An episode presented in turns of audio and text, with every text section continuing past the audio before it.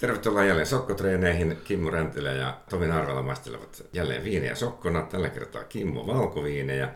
Edessäni on neljä lasia, joihin Tomi on kaatanut hienoja viinejä. Ja muuta en tässä vaiheessa tiedä muuta kuin, että aika vaaleita ovat. Meidän historiastamme sen verran, että, että toissa vuonna pärjäsimme SM-kisoissa niin hyvin, että voitiin myös viinin sokkomaistelun pari, pari mestaruuden ja edustimme sen jälkeen Suomea myös, myös MM-kisoissa. Ja nyt minulla on tosiaan edessäni tässä valkoviinitehtävä. Tervetuloa mukaan. Vaaleita ovat, mutta katsotaanpas. No niin, Kimmo, nyt on neljä valkoviiniä maistettu ja mitäs olit siitä ensimmäisestä mieltä? Mitä löytyy lasista?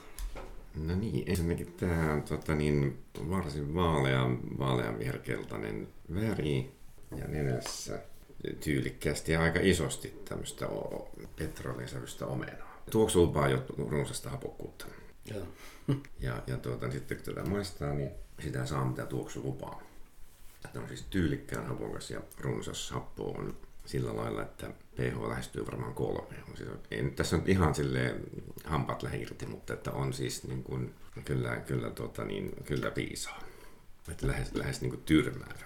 Keskimaussa on tämmöisiä vihreitä aromeita, raakaa vihreitä omenaa, pitkä tai erittäin pitkä. Ja nyt sitten, tuota, niin, että mitäs tässä lasissa nyt on, niin kummalle puolelle reiniä tässä nyt sitten mennään. Mä ensin ajattelin Alsassia, mutta sitten päädyin toiselle puolelle jokea. Päällimmäisenä on sellainen sen sorttinen Riesling, jossa niin kuin, niin kuin tyylikkyys ei ole se ensimmäinen asia, vaan semmoinen, että täältä tulee tätä tavaraa nyt muuten hemmettiä kovaa. Ja, ja, ja mä yhdistän tämän, tämän kaltaisen tyylin nyt, nyt enemmän sitten sinne johonkin Rainkaun, Rainkaun puolelle. Eli tuota, niin, Rain, Rainkaulainen Riesling vuodelta 17. Nuorihan tämä on. Joo, on, on nuori. Tosiaan Rieslingi kyseessä ja 2017, mutta Tähän asti nyt meni meni toi, nyt toi alue ja maa meni itse asiassa pieleen. No, ollaanko sitten toisella puolella jokea kuitenkin? Asas. Öö, ei, ei ollaan toisella puolella maapalloa itse asiassa. Missä päin tehdään näin hyvää Rieslingiä uudessa maailmassa? No se on tietysti McLaren Vale Australia. Öö, me ollaan Clare Valleyssä. No niin, naapurilaaksossa. Joo, Kylläpä on, ky, kylläpä on hieno. Joo niin kuin happoja ainakin on todella runsaasti ja just tommonen omenainen maku, mutta mun mielestä on ehkä vähän, kun sanoit, että pitkä jälkimaku, niin se on ehkä enemmän sitä happoa siellä vähän- suussa, mikä, että ei ole mikään hirveän, mun mielestä ei mikään hirveän voimakas hedelmä tai maku tässä, mutta tämähän on aika kepeä, mutta happoja tosiaan Happoja piisaa kyllä sille oikein, oikein kunnolla.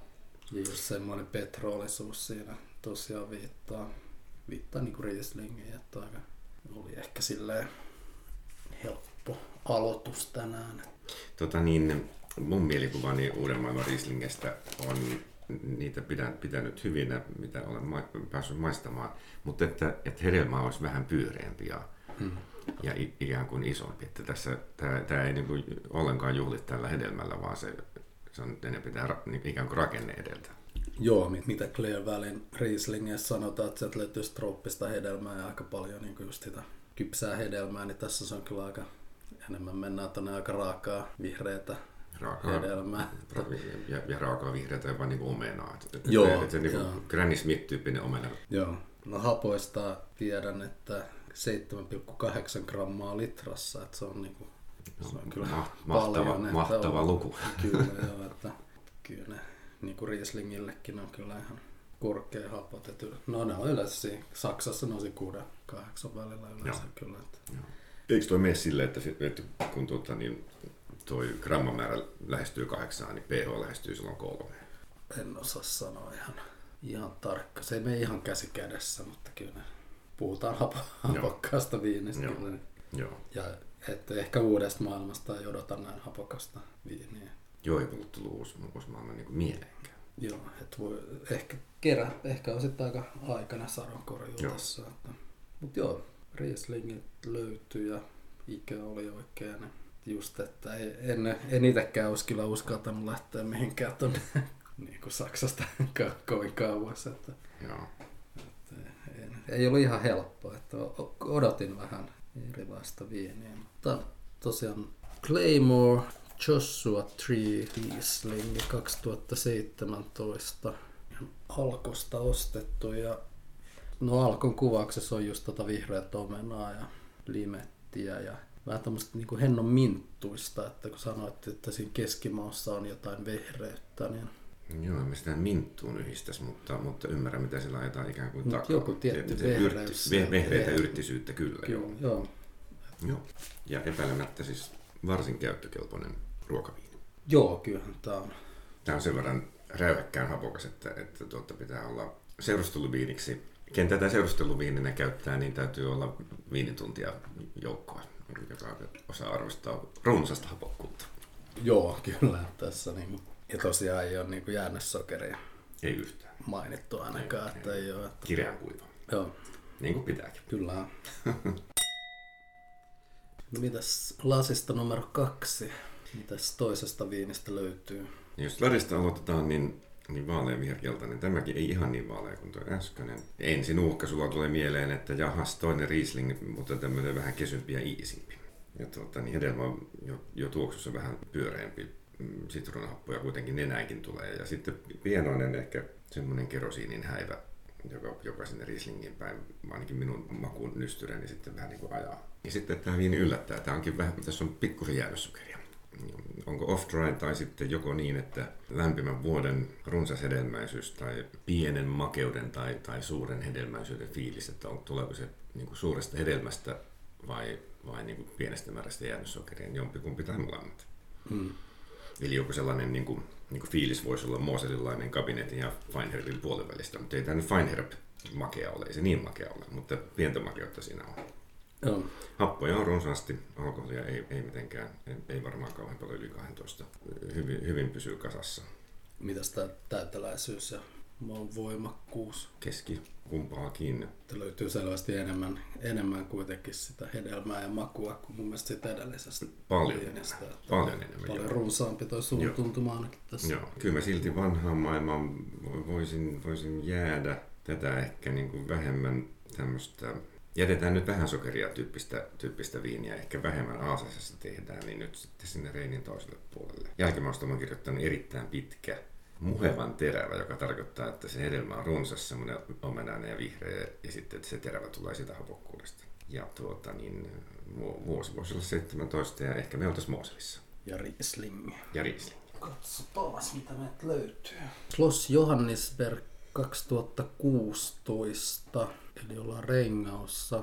Tää oli Feinherb, eli se on vähän niinku puolikuivaa, hieman makeampi, eli en nyt ihan tarkkoja tietoja tästä viinistä löytänyt, mutta semmoinen 20 gramman kieppeillä näissä yleensä on se sokeri. Ei sitä kyllä uskos millään. Uskon kun sanot, mutta että niin, tää, näin runsas hapokkuus peittoo niinkin suuren määrän sokeria niin kuin, niin kuin ihan melkein täysin. Joo, joo, ei tämä mitenkään niinku makealta kuitenkaan maistu, että se tavallaan mun mielestä tuossa on aika kivasti tasapainossa just tuo jälkimaku, että ne hapot sokerit tuo sen kypsän hedelmän sieltä kuitenkin esiin. Monet haluaa, asiakkaat tilaa, haluaa nimenomaan kuivaa viiniä, niin kuitenkin se pieni, pieni sokerimäärä tuo tuohon paljon enemmän sitä maukkautta. 11 prosenttia alkoholia. Joo. Ei viini tarvitse paljon, kun, Ei, kun et- muita asioita on hyvin. Joo, että tosi runsas suun tuntuma kuitenkin on, runsas, tässä ja paljon sitä kypsää hedelmää ja ihan aavistus sitä petroolia, mikä tuossa e- edellisessä vähän niin kuin hyökkäsi ensimmäisenä sieltä nenää ja tässä se on enemmän semmoinen pieni vivahde siellä Joo. lisänä kaiken muun lisäksi. Ja mun mielestä ainakin tosi tyylikäs Riesling. No nyt sitten tämmöinen, millä sen keksis, että oltaisiin nimenomaan rankaussa verrattuna Moseliin. verrattuna Moseliin. Onko tämä vähän raskaampi kuitenkin kuin moselilaiset keskimäärin? Joo, kyllä tämä aika täyteläinen on sitten, hyvin runsas. Vähän kypsempi ehkä se hedelmä tässä, että pitäisi ehkä vierekkäin maistaa, mm. mutta kyllähän tämähän on huipputuottaja, että kyllähän ne osaa, osaa myös siellä Moselissa tehdä hyvin. Vaikea sanoa. Mm. Teoriassa niin Rainga on vähän kypsempää hedelmää ehkä, mutta ehkä, ja, ja ehkä se hapokkuus ei ole ihan niin voimakas sitten. Et mä löysin tästä viinistä eri vuosikerran tiedot, niin ollut niin kuin 2018 ollut 22 grammaa sokeria ja 6,9 hapot. Mutta tietenkin se voi tuo vaihdella aika paljonkin sitten Niin vuosittain. vuosittain, mutta mut kuitenkin puhutaan niin kuin siinä, varmaan siis 7 grammaa kepeä hapot ja pari, reilu parikymmentä sokeria, mutta ei maistu mitenkään liian makealle, että mun suhun tuo sokeri on itse asiassa aika, aika sopiva siinä. Mä en- niin en- tuon edellisen, edellisen jälkeen niin melkein niin kuin, ja kiitollinen, että on vähän Lem, lempeämpi. Kyllä, kyllä. Joo. Mun mielestä oli kivasti hyvin tasapainossa toi viini. Ja tää on ihan näitä kuuluisia huipputuottajia. Oliko se 800-luvulla perustettu ja Joo. 1720 vuodesta asti on pelkästään Rieslingiä viljellyt. Lie, lievä tuota, niin perinne, Joo. perinne heille. Joo. Ja tää on siis ensimmäinen talo, missä on tehty näitä jalohomeisia jääkkäri Rieslingejä aikanaan. Että siellä se on löydetty niin sanotusti. Että siellä on ihan patsas pystytetty sille lähetille, että kun se piti käydä sieltä arkkipiispalta saada lupa aloittaa se sadonkorjuu ja yleensä se kestää viikon siinä matkassa, mutta tällä kesti jostain syystä neljä viikkoa se saatu, saapua sen paperin kanssa. Ja siinä aikana oli ehtinyt homettua ne rypäleet. Ja sitten kun sä tuut sen paperin kanssa, että nyt pitää aloittaa sadonkorjuu, niin sittenhän ne aloitti, että, vaikka oli vähän epäileväisiä, että mitäköhän tästä tulee, mutta siitä tuli erittäin hyvä viiniä. Ja siitä asti on sitten tehty jalohomeisia Rieslingejä Saksassa, että mielenkiintoinen. Aina se saksalainen täsmällisyys ei ole välttämättä niin kuin, aina johda parhaaseen lopputulokseen. Ei tuota niin, tää talo on tää Schloss Johannesberg. Joo. Ennen, ennen kuin ne sen jonkun linnan sinne rakensi, niin sen oli luostari sitä ennen. Ja just niin kuin täydellinen etelään viettävät rinteet. Siinä on se hauska, että just se 50 leveyspiiri, että kun puhutaan, että viini viljellään 30 ja 50 leveyspiirin välissä, niin se menee just siitä viinitarhan poikki. Eli se on oikeastaan niin, mitä pidetään pohjoisimpana mahdollisena paikkana tuottaa viiniä, niin se on just tällä tarhalla. Joo, joo. Näin perinteisesti. Saa nähdä, nämä sitten muuttuu nämä, nämä leveyspiirit. Ehkä ihan meidän elinaikanamme Hel, Hel, niin Helsinkiin asti, mutta pohjoiseen se on sieltä tulossa, se raja. Joo. Mennäänkö me eteenpäin? Kolmas viini. Tässä sarjassa runsasvärinen, pikkusen kultaan tai oranssiin vivahtavan viherkeltainen. Ähm, tuoksussa on, on, olin löytävinäni pientä, pientä maan tuoksuja ja syksyn lehtiä.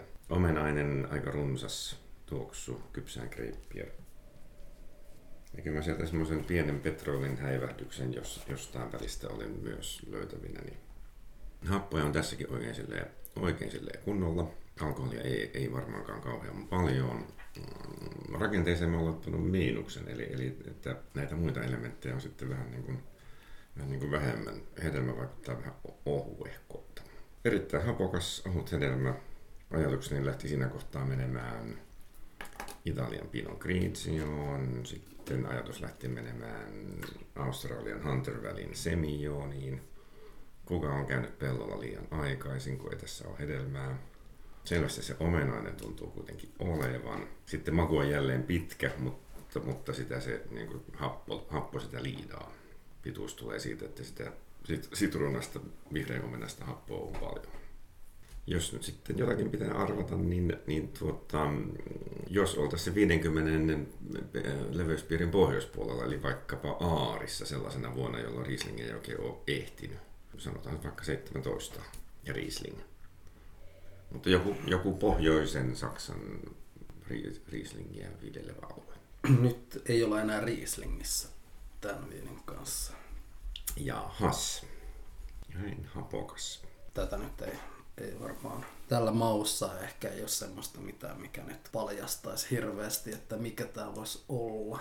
Aika neutraali ehkä tämä No, sit, maku sitten kuitenkin. no se Hunter Valley, tässä nyt sitten voisi tulla seuraavana mieleen. Siellä kun mennään liian aikaisin pellolle, niin tulee ainakin todella hapokkaita viinejä. No ei olla, Ei nyt ollaan ihan vanhassa maailmassa. Sitten se yksi asia, mikä mulla kävi mielessä, olisi Italian Pinot Grigio, jotka joskus on näinkin hapokkaita. On ne hapokkaita, mutta onko nyt ihan näin hapokkaita? Hmm. Sitten semmoista niin kuin vulkaanista mineraalisuutta mä en tästä ole niin kuin oikein löydä.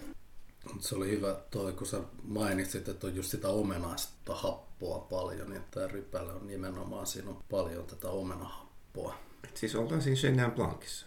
Ei, mennään vähän, vähän kuule etelämpää sieltä vielä. Ja näin runsaat hapot ja etelämpää. Ranska kuitenkin yhtään oikea maa? Ei, no Ei. vielä etelämpää. No, jos Espanjaa mennään, niin Viurassa on happoja. Tämä on näin pyöreinen ja jotenkin Alvarin ei tule mieleen.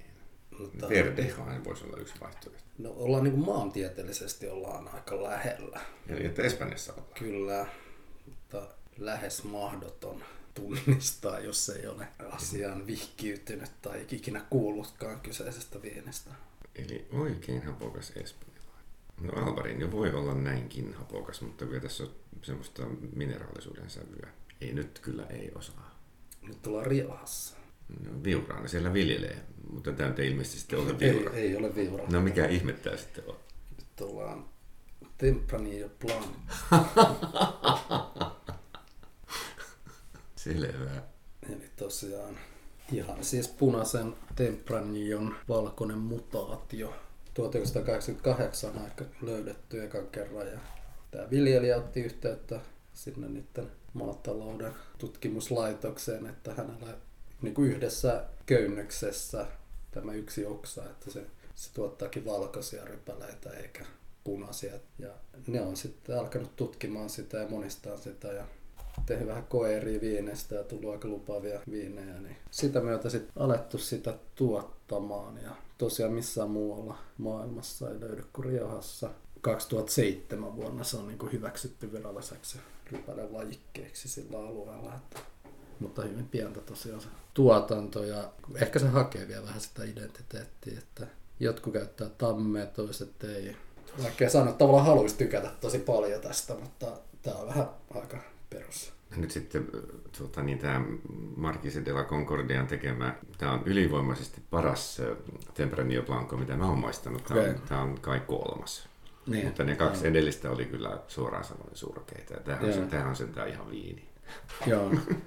No, vuosi sitten, kun oli Riohassa, niin siellä tuli vähän enemmän niitä maisteltua ja ihan hyviäkin. Ja just niin kuin ainakin tammiset oli hyvin paljon vai just sitä viuraa. Samaa, samaa tasoa kyllä, mutta ainakin tällä vähän tämmönen ehkä vähän, vähän pliisu sitten. Ehkä vähän turhan neutraali toi hedelmä mun, mun makuun tässä. Nyt kun, tuota, kun tietää mikä se on, niin niin yllä, yllättävän suuri hapokkuus. Joo, Tämähän on, niin kuin, siellä puolella ei ole ongelmia. Joo, Mutta että nyt sitä, on- jotenkin sitä hedelmää pitäisi saada niin kuin, niin kuin pyöreyttä lisää tai, tai ylipäätään hedelmää lisää. Joo, että happoja on tosiaan paljon ja ihan niin kuin luonnostaan just tuottaa niin etenkin niitä omenahappoja paljon. Ja just, sieltä, just tätä vihreät omenahan sieltä löytyy. Ja vähän hentoa semmoista kukkeutta. Mutta kun noita asioita luettelet, niin tuossahan nyt tavallaan niin kuin, niin kuin Rieslingin perusominaisuuksia tulee niin kuin puolet niistä lueteltua. Et- Joo, et se tavallaan on, se- joo. Et, et, et aika mahdoton tuota, niin kuin sokkona, On joo, jos ei. jos se asia ole Et mikä, harrastus. mikä se todennäköisyys maailmassa on, et, koska ei tässä nyt puhuta kovin monesta hehtaarista kuitenkaan tänä päivänäkään. Et ei ole todellakaan mikään massatuote. Et ehkä vielä semmoinen kuriositeetti, mutta kyllä tästä selvästi niin kuin vähän lämpimämpi ilmasto kuitenkin pystyy tuottaa tätä hapokkuutta, että ehkä sitä kautta pystyy. Ei tämä ilmaston lämpeneminen ihan heti niin haittaa. Niin ja sitten jos ajatellaan, ajatellaan niin tämän rypäilylajin tulevaisuutta, niin jos tämmöiset ominaisuudet, niin ei ihme, jos, jos, jos leviää. Joo, ja tosiaan vähän ehkä haetaan vielä just sitä, miten tätä kannattaa viljellä ja millaista viiniä kannattaa tuottaa. Että on tullut hyvi, vastaan hyvin erilaisia, Joo. erilaisia Joo. näitä. Et ja ollut kyllä tosi hyviä, että enemmäkseen ollut kyllä niin positiivisia yllätyksiä. Tuo voisi olla tuota, niin vinkki suomalaisille viiniviljelijöille, että, että kokeilkaapa Tempranillo Blancoa, jos, jos tuota, niin, Joo, ja kuitenkin on tämmöinen aikaisin kypsyvä lajike. Niin kuin hapot on kyllä hyvät tässä. Et ehkä vähän enemmän, vähän kypsempää hedelmää olisi, saisi olla. Niin. Joo. Mutta joo, ei, tää niinku, en nyt ajatellutkaan, että tämä, voisi olla näin lähellä Rieslingiä. Oikeastaan vasta nyt, kun Okei. sat, okay. ihan sattumalta tuli noin Rieslingit alkuun. Niin. Mutta ei tämä varmaan hirveästi eroa tästä niinku Australian Rieslingistä sitten niinku hapoissa ainakaan. tokkopa. ja suun, Totta. suun tuntemus. No entäs lasi numero neljä? Viinihän on vaalean viherkeltainen tämmöinen perusvalkoviinin väri. Ja sitten tuoksu on vähän neutraali, kutsuva, hienovireinen. Sitä pitää vähän niin kuin hakea, että missä, mitä sitä nyt haluaa oikein itsestään kertoa. Viini on selvästi kuiva, aika omenainen, jotenkin tyylikkään oloinen tämä, tämä tuoksu. Suussa tämä viini on hurjan hapokas. Alkoholia ei varmaan tässäkään yli sen 12 luultavasti. Happo vähän jyrää ja se muu tavara tulee siellä perässä. Keskimaussa on jo, jopa jonkinnäköistä pientä pippurin sävyä. Eikä se mielikuva on viherpippuri, kun tää, nämä muut maut on niin vihreitä. Semmoinen niin raan vihreän omenan happo vie sitten sitä jälkimakua oikein niin kuin kunnolla. Ehkä aromit on vähän raakoja. Semmoista niin kuin pajunkuorta ja semmoista männyn nilaa ja sen, sen sorttisia asioita. Mutta tämä on kuitenkin hyvin, hyvin kasassa pysyvä, pysyvä hapokas ruokaviini. Ja että mikä tämä nyt sitten on. Kyllä mä siellä Rieslingissä olisin niin kuin aina vaan, mutta missä päin maailmaa, niin, niin oltaisiko nyt tällä kertaa sitten siellä Aasasessa. Vuosi voisi olla vaikka, ehkä se voisi olla jopa 18. Nuor, nuorihan tämä on. Tuoksu on niin tavattoman tyylikäs, että se voisi, niin, voisi olla niin kuin, tuottaja voi olla hyvin laatuisakin tuottaja. Niin sä löydät enemmän tämmöistä raakaa, niin kuin vihreätä omenaa ja Raakaa vihreätä omenaa, joo. ei mitään tämmöistä sitruunaa, persikkaa. Ei persikkaa, mutta sitruuna, siis silleen niin kuin happona sitruunahappoa, joo, kyllä, paljon. Mutta että niin kuin etelähedelmiä en kyllä mielestäni sieltä kauheasti löydä. Mitäs toi mineraalisuus tässä sun mielestä? No se ei niin kuin mitenkään päälle tullut. Nyt kun sen sanoo ääneen, niin kyllä niitä mineraaleja siellä lopussa nyt jonkun verran ehkä sitten on. Vihjaat sä, että mun pitäisi luopua Rieslingistä. Öö, no, mä vähän ehkä johdattelen. Joo, ei ole Rieslingi kyseessä. Siellä päin maailmaa, jos näin hapokkaita viinejä on, niin, niin Chablishan sitten tietenkin tulee mieleen, mutta kun, kun jotenkin tämä nyt niin ensimmäisenä Chablin kaltaiselta, niin, niin raan oloinen toi hedelmä. Jos ei olla Rieslingissä, niin sitten tietenkin Silvaner on aina hyvä vaihtoehto. No nyt ollaan edelleen Espanjassa. No sitten meillä voisi olla lasissa Albarinio. Se on Albarinio, mutta mistä se tulee? Siis haluatko sä niin Rias Vaissasin ala-alueista jonkun vai jotakin muuta?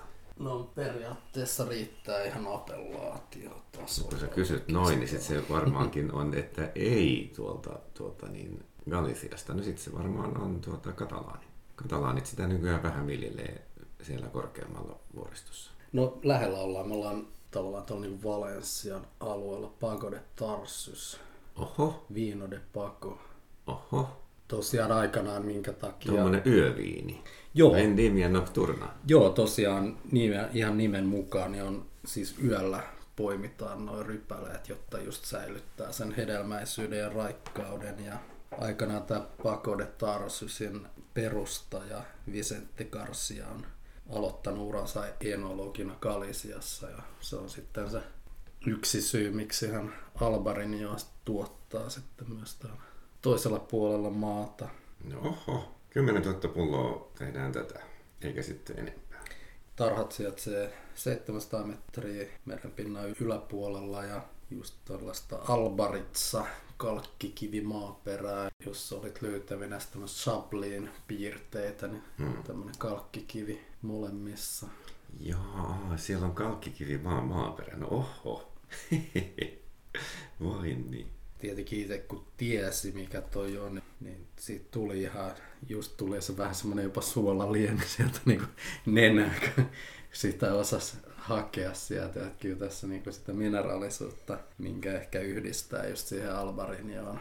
Mun mielestä tässä niin kuin tämä hapot, siellä on paljon niitä, mutta se tulee sillä pikkuhiljaa sieltä hiipii, eikä, eikä hyökkää heti sinne heti kimppuun. Että Kyllä mä melkein Alvarinho ja kohtuun paljon maistelleena, niin melkein uskaltaisin sanoa, että tämä olisi niin kuin hapokkain Alvarinho ikinä.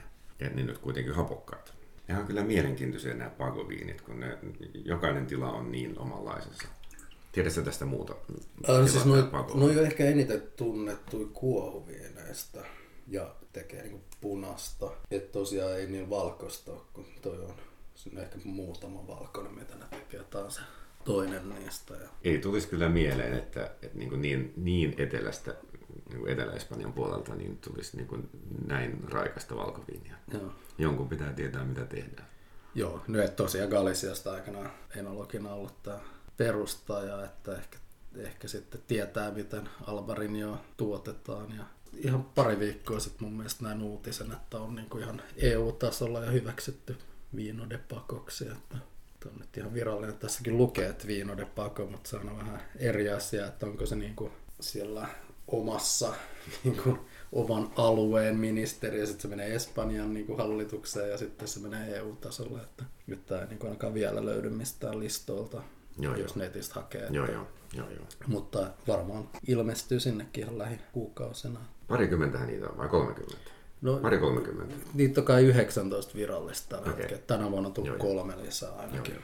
Ja tämä nyt on seuraava. Eli tämä tarkoittaa siis sitä, että, että Espanjassa on semmoinen viini, erityisviiniluokitus, jossa, jossa tuota, niin, yksittäinen tila saa erityisarvostuksen ja sen nimi on sitten Pago, Pago de jotain. Joo, joo just.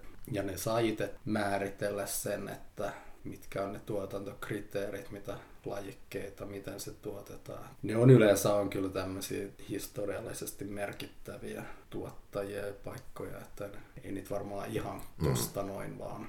Ja sitten tyypillisesti näiden niin kaikkein tärkeimpien Espanjan viinituotantoalueiden ulkopuolella. Eli Joo. aika monet on Madridin lähellä.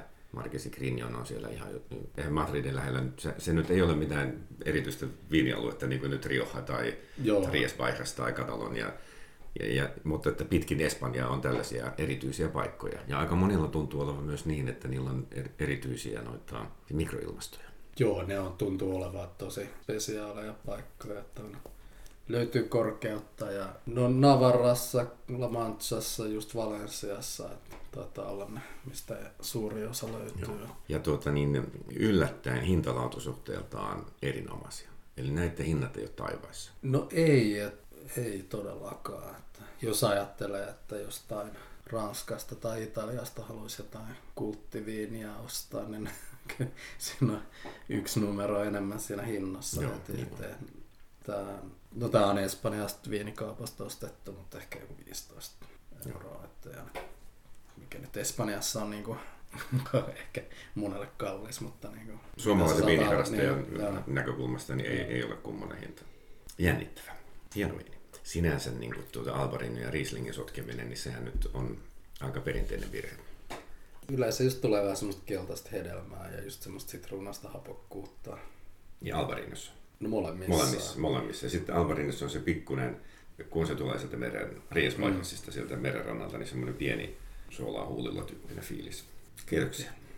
Mielenkiintoista tosiaan sokkotreenit numero neljä ja valkoviinejä maisteltiin ja yllättävän paljon happoja niistä kaikista löytyi. Ja Kimmo tosiaan Rieslingit löysi hyvin ja sitten olikin vähän vaikeampaa pari seuraavaa, mutta ne on kyllä tämmöisiä kuriositeetteja. Tervetuloa taas seuraavaan jaksoon kuuntelemaan, miten minä pärjään sitten punaviinien kanssa.